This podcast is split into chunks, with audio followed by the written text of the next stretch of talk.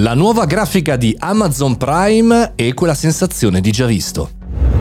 Buongiorno e bentornati al Caffettino Podcast, sono Mario Moroni e anche oggi qui davanti alla macchinetta del caffè virtuale ci facciamo un caffettino tecnologico, una news tech che rappresenta la giornata di oggi. Oggi, visto che andiamo verso il weekend, mi piacerebbe parlare di Amazon Prime perché sta per dare una spolverata alla grafica che in realtà ve lo dico dopo. Amazon Prime, il servizio di Amazon, incluso per tutti gli abbonati Prime, chiaramente ci dà la possibilità di vedere eh, video di tutti i tipi, eh, film, serie e via dicendo. E diciamo che è bello, si utilizza, mi sono rivisto tutto The Office eh, qualche tempo fa e rimane una costante nella mia vita, quelle robe un po' anni 90. Ma detto questo, Prime Video insomma è, è un bel contenitore, però diciamo non ha mai brillato di bellezza, diciamo diciamo eh, di, di, di, qualità grafica per la ricerca. Non siamo ai livelli di Netflix dove non riesco mai a trovare nulla,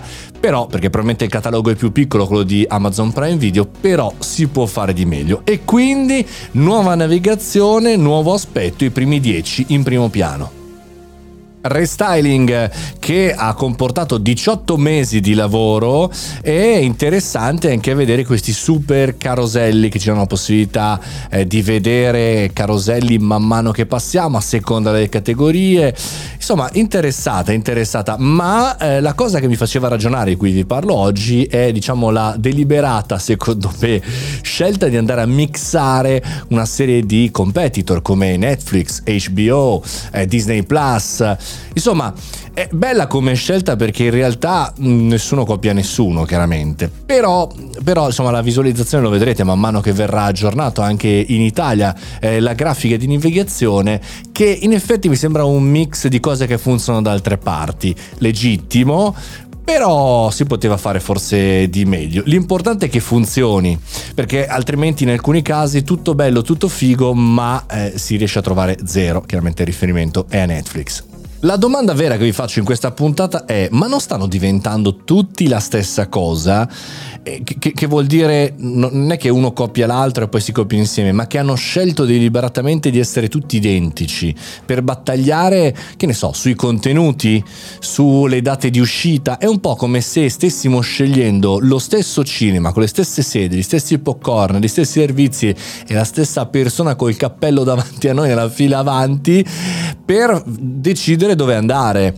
Non so, ho avuto questa sensazione. Fatemi sapere cosa ne pensate, anche perché prima erano tutti diversi, erano palesemente differenti.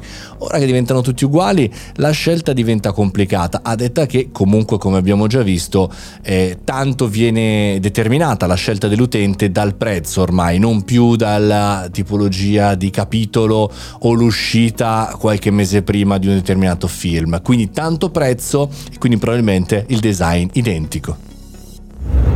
Vediamoci un bel film, magari scrivetevi anche i film che state vedendo o le serie, dai facciamo una cosa molto pop, un caffettino pop, no? un aperitivo pop, scrivete, basta sta tecnologia, sti aggiornamenti Mario, queste cose, serie, parliamo di cose easy, per esempio Peaky Blinders, chi se l'aspettava che finisse così, mannaggia.